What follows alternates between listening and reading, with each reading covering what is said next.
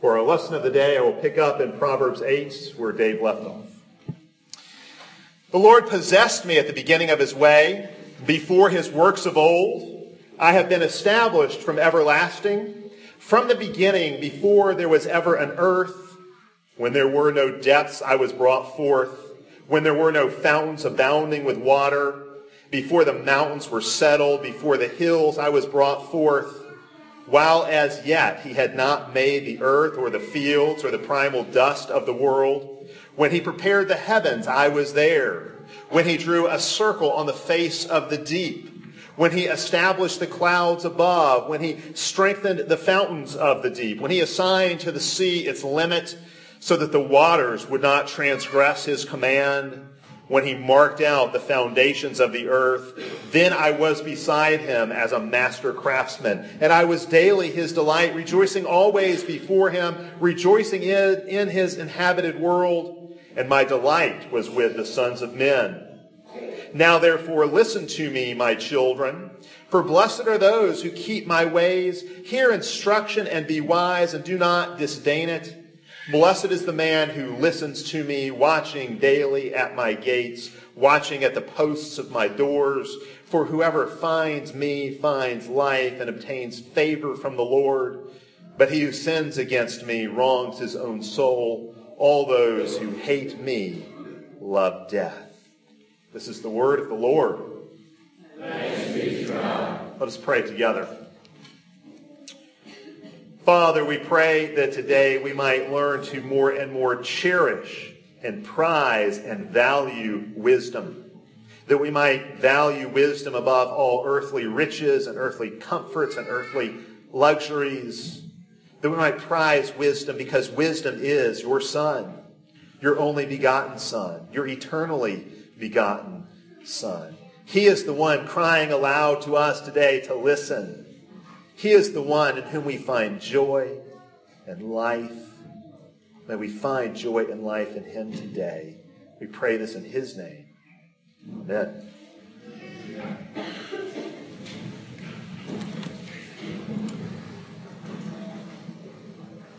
Last week we saw that Proverbs presents wisdom as the art or skill of living a beautiful life Wisdom is living in accord with God's design. Last week we also saw something of the relationship of law and wisdom. So law is for children. Wisdom is for the mature. Law is for priests. It was for the priestly phase of Israel's history. It's for the priestly phase of life. We saw last week how God put Israel's priests under the law. And so if you, if you were a priest in ancient Israel, every decision was made for you. Your, your life was mapped out by the law. There were really no big decisions for you to make on your own. Wisdom, by contrast, is for kings. It was given in the kingly phase of Israel's history. It's for the kingly phase of life. And so we saw last week that when God raised up a monarchy in Israel, kings like David and Solomon, he gave them wisdom for ruling well. For kings, certainly they must abide by the law, but kings face questions that the law doesn't answer. And that's why wisdom is necessary.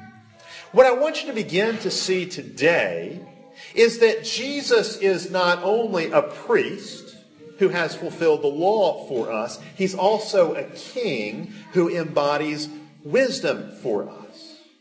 Indeed, as the only begotten of the Father, he is the source of all wisdom. He possesses all wisdom. He is wisdom. He has infinite expertise in everything. He's the Son in Proverbs who feared his father completely, who followed all of his father's instructions, who walked in the way of wisdom at every step in his life. Jesus is Proverbs in the flesh. Jesus is Proverbs with skin. All the Proverbs are fulfilled in him, which means wisdom is not just a what, it's a who. Wisdom is not just principles, it's a person. Jesus is the wisdom of God. To seek wisdom is to seek Him. To find wisdom is to find Him. Indeed, we could say Jesus is Yahweh and the fear of Yahweh, the fear of the Lord is the beginning of wisdom. Jesus is the one we must fear in order to have wisdom. To know wisdom is to know Jesus because all wisdom is contained in him. If we acknowledge him and follow him as our Lord, we will become more and more wise. If we follow the world's idols, the counterfeit lords, the counterfeit gods, we will become more and more foolish. Jesus is the royal embodiment of wisdom. And so we become wise by imitating him, by conforming the pattern of our lives to his. So that raises the age old question what would Jesus do? What would Jesus do in this or that situation? If Jesus is wisdom and he possesses all wisdom and demonstrates and displays all wisdom, what would Jesus do in any given situation? That's what we want to know. Well, to answer that question, Proverbs is a great place to look. Oh, sure, we get glimpses of how Jesus lived in the Gospels, but the Gospels leave out a lot of details. Proverbs fills in those gaps. It shows us how Jesus lived as the human embodiment of divine wisdom. And because Proverbs applies heavenly wisdom to such a wide range of earthly situations, it shows us what that divine wisdom looks like in human form what that divine wisdom looks like when it takes human shape. Jesus embodies the wisdom of Proverbs. We can look to the Gospels to see how Jesus lived, but we can also look to the book of Proverbs itself. See, Jesus' righteousness is proverbial. It is a proverbial righteousness. His righteousness is found not only in his law keeping, but in his wise living. And that means we can't do with the book of Proverbs what so many do. We can never reduce the book of Proverbs to mere moral tidbits, little moralisms to live by. It's not just ancient advice we find in the book of Proverbs. It is a revelation of the mind of Christ. To know the book of Proverbs is to know the mind of Christ. Wisdom in Proverbs is not just a collection of insights that anyone can figure out if only they would pay attention to the nature of things in the world around us. No, Proverbs shows us a wisdom that comes from fearing Christ as Lord, a wisdom that can only be found in knowing Christ himself. If you want to know what perfect wisdom looks like, look at Jesus. He is the sage of sages. He is the wisest of the wise. He is divine wisdom made flesh. And through his cross and through the outpouring of his spirit, he now shares his wisdom with us. And so what we need to see is that becoming wise is really becoming like Christ. Growing in wisdom means growing in Christ likeness. For us, wisdom, we could say, is not just the art of living well and living a beautiful life, as we saw last week. Really, we can say Wisdom is living like Christ. It is the Christ empowered skill of living like Christ himself.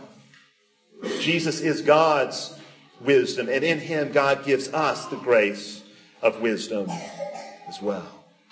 And that's why Proverbs is such a crucial book for Christians. It's such a thoroughly gospel centered book because it's a revelation of Christ to us. Now, certainly we don't see the fullness of Christ's wisdom in the book of Proverbs. We don't see the fullness of his wisdom until you get to the New Testament scriptures as they bear witness to the incarnation of the Son of God in human flesh and his cross. But already in this Old Testament book of Proverbs, there are hints of what is coming. There is a foreshadow of what God will do when wisdom becomes human, when wisdom becomes incarnate. I think it's very interesting to notice. I can't spell all this out for you this morning, but it's interesting to note as you move through the first several chapters of the book of Proverbs, you find that wisdom increasingly takes on a divine aura.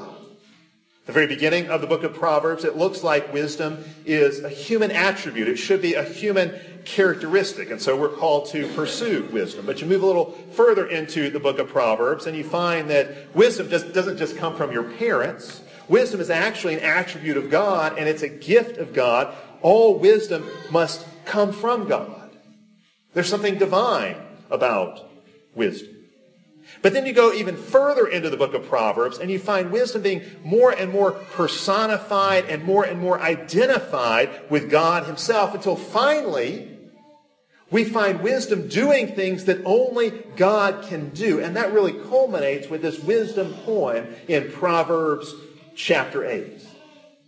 Now, of course, the New Testament takes that even further in places like 1 Corinthians 1, where Paul calls Christ wisdom from God. He calls Christ the wisdom of God.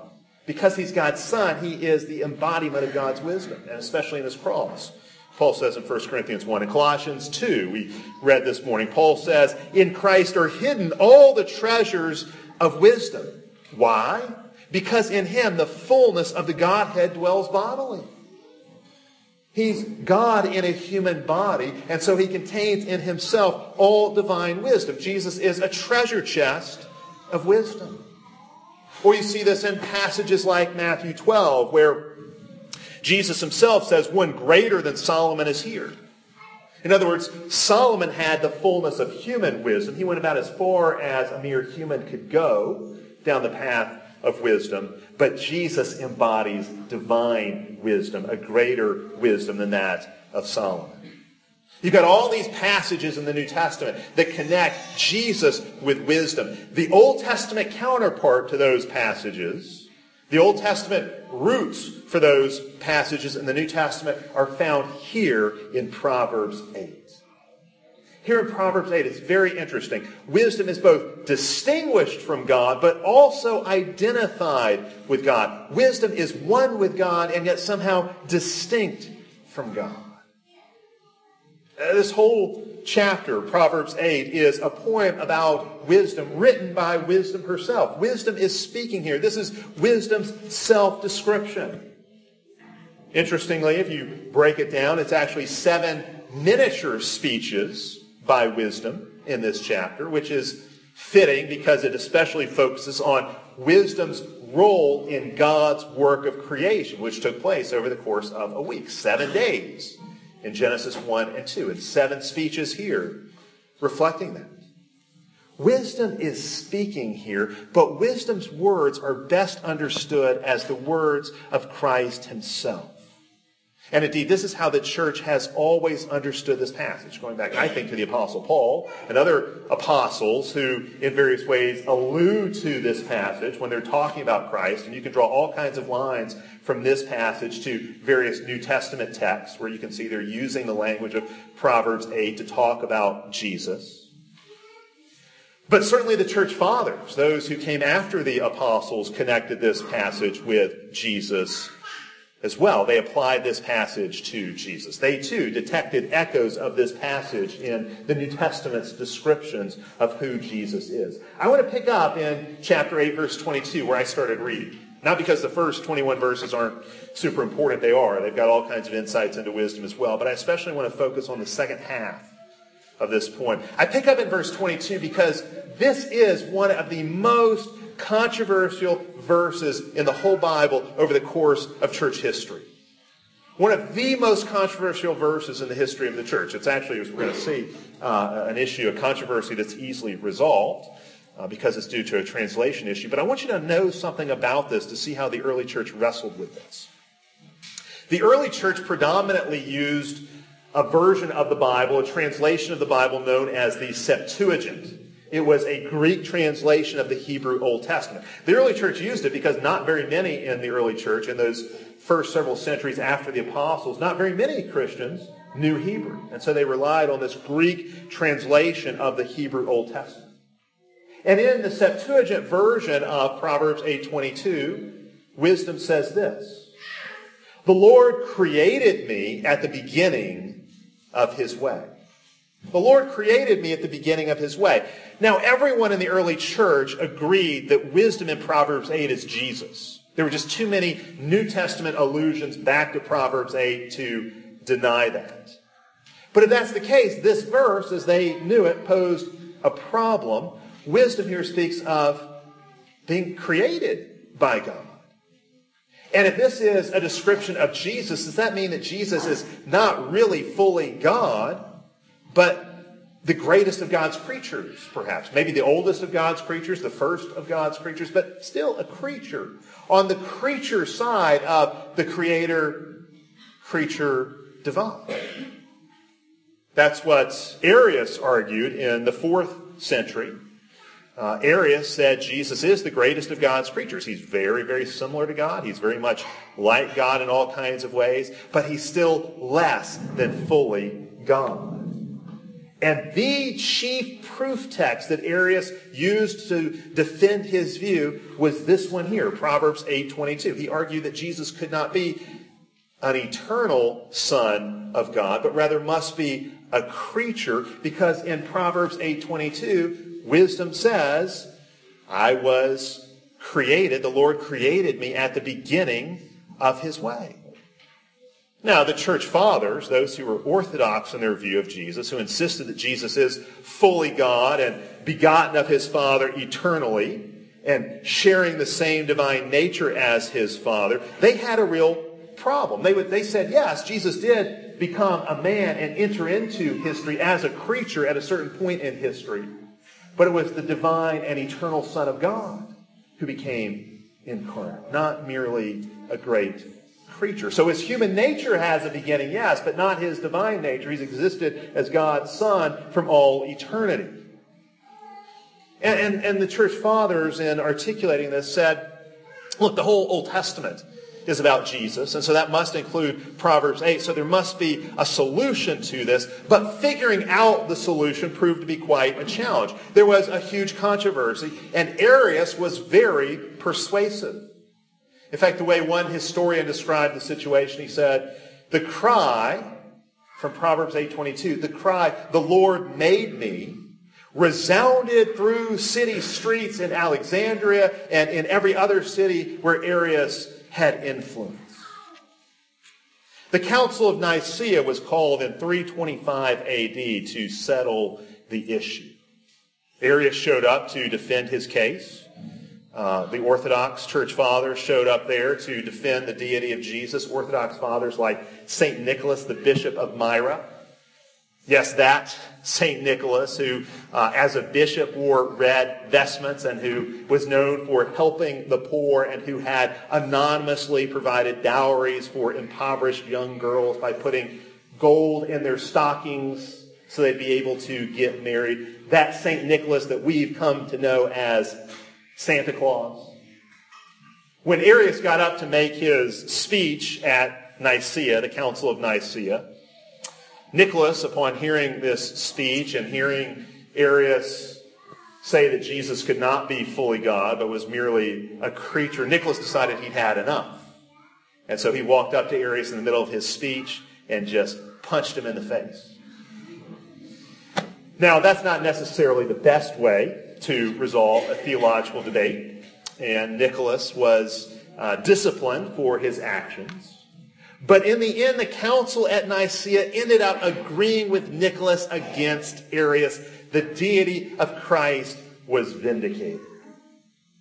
The church affirmed Christ is divine. And they even pointed to other passages in Proverbs 8, which speaks of, of wisdom being not a creature, but from everlasting and said, well, look, even here in this very passage. But Proverbs 8.22 was a real difficulty. It was a real sticking point. And some of the church fathers came up with pretty ingenious explanations of the verse. Some said that the Greek term there must also be able to mean begotten. In fact, later in this passage, it speaks of wisdom being begotten, coming forth from God. Problem is, the, the Greek term just couldn't mean that. There's a different term that means begetting. So it's not, it's not that. That can't be the solution. Others said that the beginning spoken of, when wisdom speaks as a creature in verse 22, it must be a description of Jesus' human nature. But that doesn't at all fit the context, so that couldn't be the right solution either. It turned out that the actual solution was really rather simple. It turns out that the Septuagint had badly translated the Hebrew of Proverbs 8.22 into Greek. You go back to the Hebrew, the original language in which this was written, and the term in Proverbs 8.22 does not mean created, but rather possessed. says the Lord possessed wisdom, not the Lord created wisdom. And so it was finally cleared up by a better knowledge of Hebrew, a better knowledge of the original language, better scholarship. And most English translations following the Hebrew text uh, speak this way. In, in Proverbs 8.22, wisdom says, the Lord possessed me at the beginning of his way. Wisdom was possessed by God from the beginning. And of course, once you read it that way, you start to see how it does connect with what we find in the New Testament, what we find in the Gospels, that language of the Lord possessing his wisdom in the beginning, that language of beginning, that's echoed in John chapter 1. We read it this morning. In the beginning was the Word, and the Word was with God, and the Word was God. In other words, God was never without his Word. The Lord was never without his wisdom. The Father was never without his Son. In fact, we could rephrase John 1 this way in light of Proverbs 8. In the beginning was the wisdom, and the wisdom was with God, and the wisdom was God.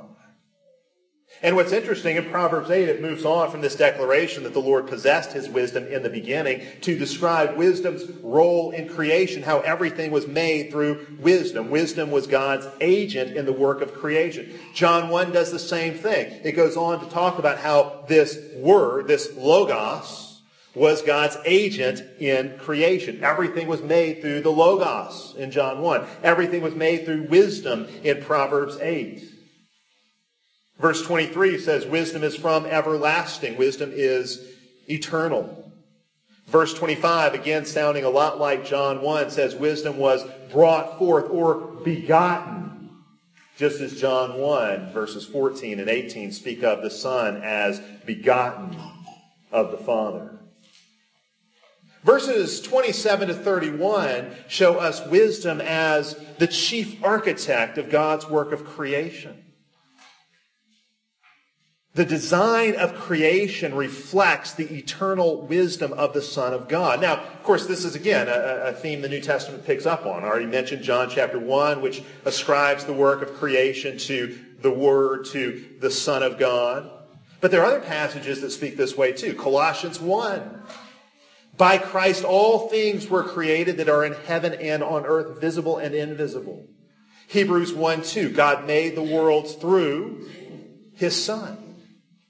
Proverbs 8 saying the same thing here. The world was made through the Lord's wisdom.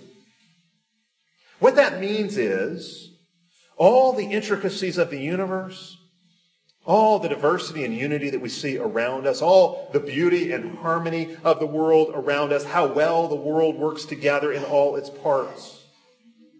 It's all due to the wisdom of the Son. The Son, in his wisdom, drew up the blueprint for the creation and then executed it. He was God's agent in the work of creation, and indeed, he continues to uphold and sustain the creation by his power and by his wisdom. Indeed, Proverbs 8 not only describes the role of wisdom in creation, it gives us insight into the relationship that God and his Son have, or that the Lord has to his wisdom, the relationship the Lord has had to his wisdom from all eternity. Look at Proverbs 8:30. Wisdom says, I was beside him as a master craftsman, so that's wisdom working as a craftsman to build the creation and I was daily his delight. Wisdom says, the Lord delighted in me. Daily, we might think of each work of creation throughout the creation week, each day. But it shows us something here of the eternal relationship between the Lord and his wisdom. Think of those places in the Gospels where the Father says to Jesus, You are my beloved Son, in whom I delight, or in whom I rejoice. At his baptism, this is what happens. When the dove descends upon him, this is what Epiphany Sunday is really all about. It's a manifestation and a revelation of who Jesus is and how does the Father identify his Son. He says, You are my beloved Son, in whom I rejoice. This is the Trinity. Here in Proverbs 8, this is the Trinity being revealed. Traces of the Trinity found here. Obviously, it becomes more fully revealed to us in the New Testament scriptures. But we see here the delight that the Father has in his wisdom in his Son. See, the Trinity is really something of a mutual admiration society. Rivers of love and joy stream out from one member of the Trinity to another. It's God delighting in God, God delighting in himself.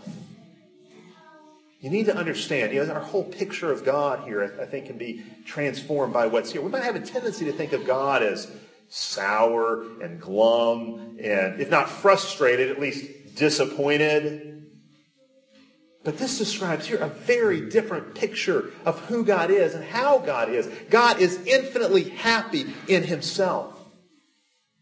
Infinitely happy. God is the happiest being in the universe the love and joy that the Father and the Son have in one another. That's right at the heart and center of everything. And so, when God calls you to himself, he's not calling you away from those things that would make you really happy. He's calling you towards ultimate happiness, ultimate joy. He's calling you to share in his own joy in himself. Uh, you see this continue really in the very next verse where we find that not only is the Lord rejoicing in his wisdom, but wisdom rejoices too. Wisdom rejoices before the Lord, before God the Father, and wisdom also rejoices in the creation. Verse 31 says, in the inhabited world. Wisdom rejoices in the inhabited world. Yes, that's a world inhabited with plants and animals. And you can just Think of the incredible variety and diversity of plant life and animal life we find in the world around us. Wisdom even uses animals to teach sometimes. You see that in the book of Proverbs too. Wisdom pointing to some creature in the, the subhuman creation and using it as a teaching model. Wisdom's design is found there. You know, the animal kingdom really is amazing in its diversity. And we haven't even discovered it all yet. In fact, uh, we discover new species every year. You, know, you can go home and Google new species discovered in 2014, and you will find some just amazing creatures that we are just now finding out about. Which, you know, so why did those creatures exist if we're only just now finding out about them? If it's only in 2014 that we're discovering these creatures? Well, they've existed for the last several thousand years simply so that wisdom might take pleasure and delight in them. Creation is wisdom's playground. And wisdom is infinitely happy in the things it has created.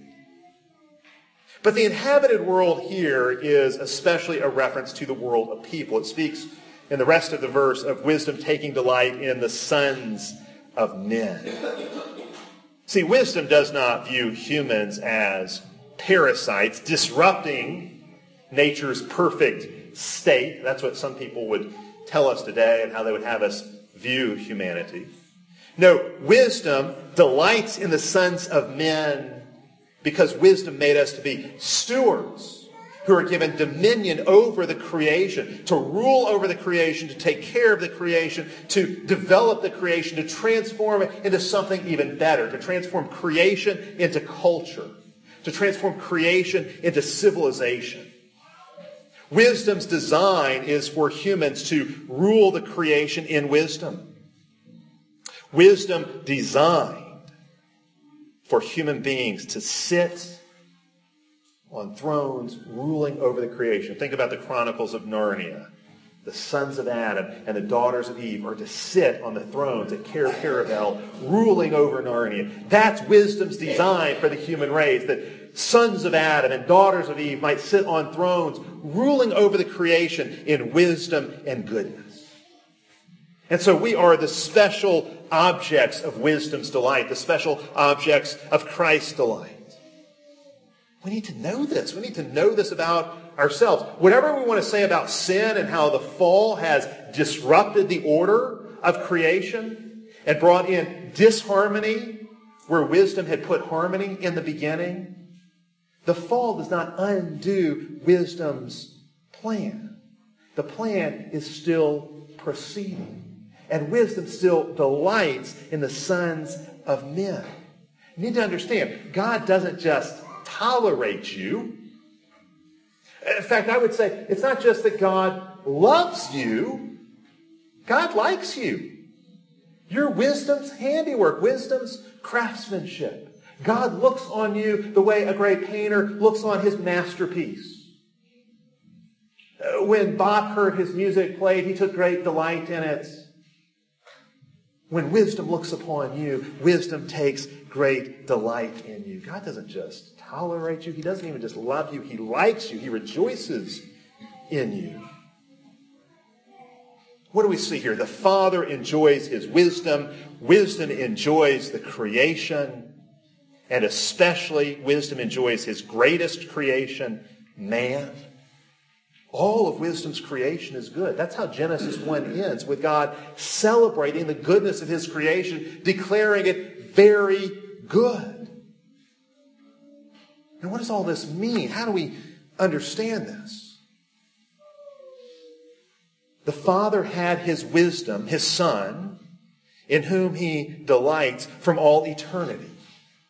That means God did not need to create. He didn't need to create to shore up some deficiency in himself. God didn't need to create out of loneliness or some other need or weakness. No, he created out of the overflowing abundance of his love. Why did God create through his wisdom? He created for the joy of it. And creation is suffused with the love and joy of God in His wisdom. One way we reflect wisdom in our lives is by enjoying the creation, enjoying the good things this world provides. The great theologian, perhaps the greatest theologian ever to live on American soil, Jonathan Edwards, said every aspect of the creation reveals the love and joy of God. And then Edwards went through all the physical aspects of the world to catalog how these things reveal the love and joy of God. So, for example, he took gravity. Uh, Isaac Newton had just discovered the laws of gravity not too long before Edwards lived. Edwards said gravitational forces, these forces of attraction, how physical bodies are attracted to one another. That is a physical picture of the spiritual love that holds the universe together pointed to Colossians 1 that says all things were created through Christ and for Christ, and in him all things consist. That is, in his love and in his wisdom, all things are held together.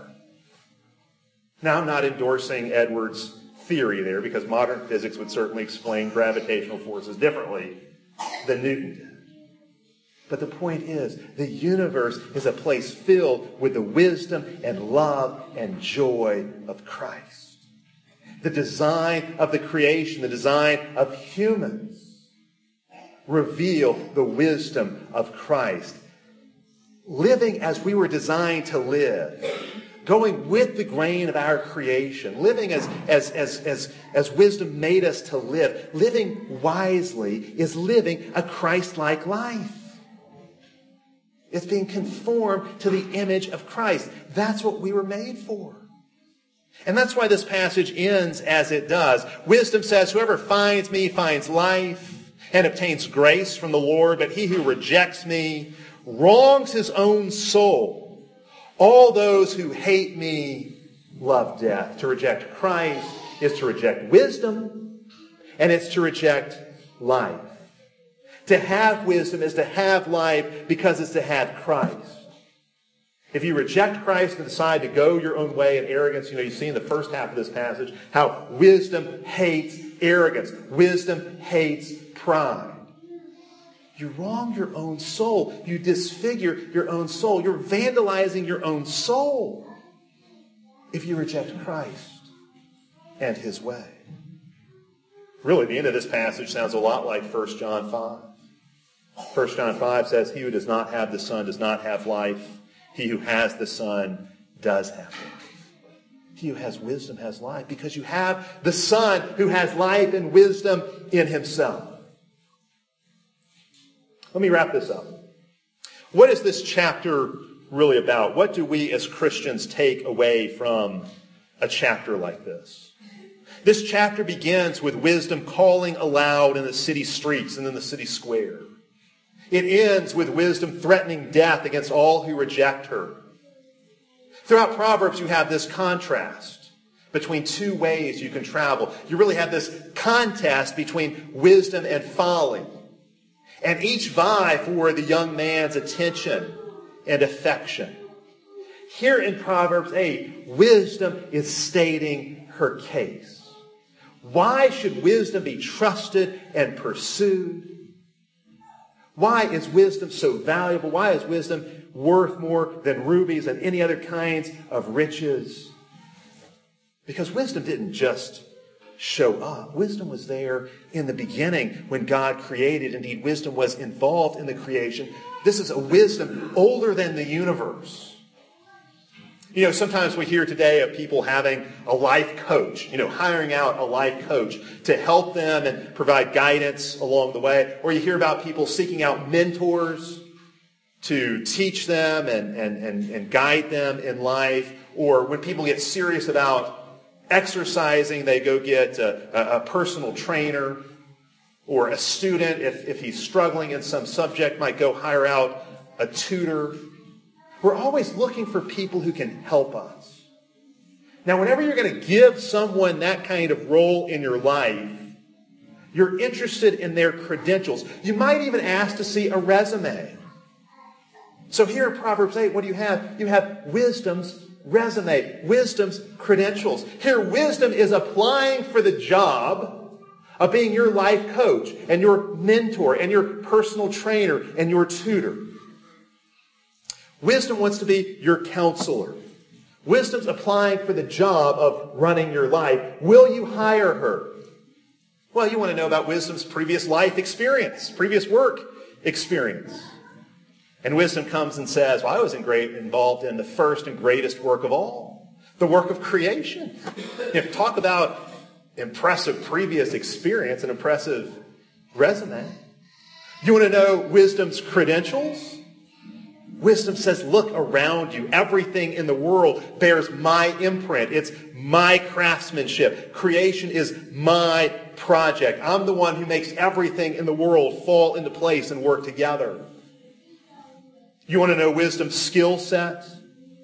Wisdom says, I know how everything was made, how it was designed to work. I understand the intricacies of human beings, the depths of the human soul. I understand the architecture of the universe because I drew up the blueprint. I know what can't be seen through a telescope or through a microscope. I understand it all. You want to know wisdom's likes and interests? Wisdom rejoices in the inhabited world. Wisdom takes a great interest in people and their families and their communities and their cultures. She's interested in work and in play, in money and in politics. Wisdom knows how it's all supposed to function. What about wisdom's attitude? Wisdom's attitude is one of enthusiastic merriment. She brings joy to others and she rejoices herself. Now, wouldn't you like to have a mentor or a counselor or a life coach with that kind of resume, those kinds of credentials? Then listen when wisdom speaks. She knows what she's talking about. And of course, that's because wisdom is ultimately Christ himself. To seek wisdom is to seek Christ. To surrender your life to wisdom is to give your life over to Jesus himself. To listen to wisdom is to listen to Jesus. Proverbs 8 emphasizes this role of wisdom in creation. We've already seen how the New Testament picks up on that by showing us Christ's role in creation. But the New Testament then adds something else to this picture of wisdom's work in the world.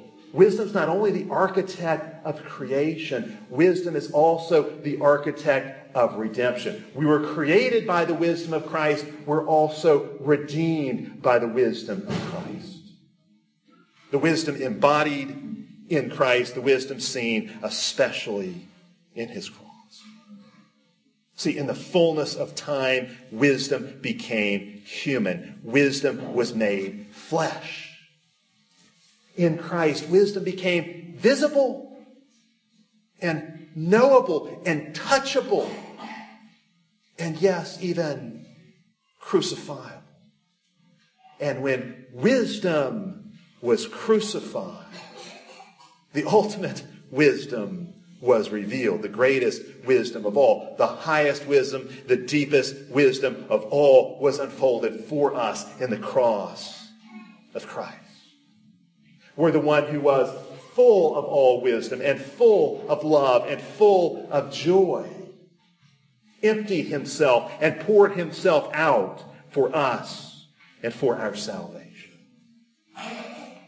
We must come to see Jesus as a treasure chest of wisdom. We must see flowing out of Jesus a river of love and joy. We must see his beauty and his worth. Stop seeking happiness and wisdom other places. Seek wisdom and joy. The only place they can be found in Jesus himself. Let's pray. Father, we thank you that the same wisdom that made the world has entered the world. The wisdom that framed the world became a person and lived and suffered and died to show us the ultimate wisdom. Oh, Father, we know blessed are those who listen to wisdom, who listen to Christ. Blessed are those who seek him, for they shall find him, and in finding him, find wisdom and find life. Oh, Lord, help us to see that compared to Christ, Nothing else is worth having. Nothing else is worth knowing. All the idols, all the other places we run for wisdom and happiness are broken cisterns that cannot hold water. But Christ himself is a river of life, flowing with love and joy and wisdom. May we drink from him and have our thirst quenched forever. This we pray in his name. Amen.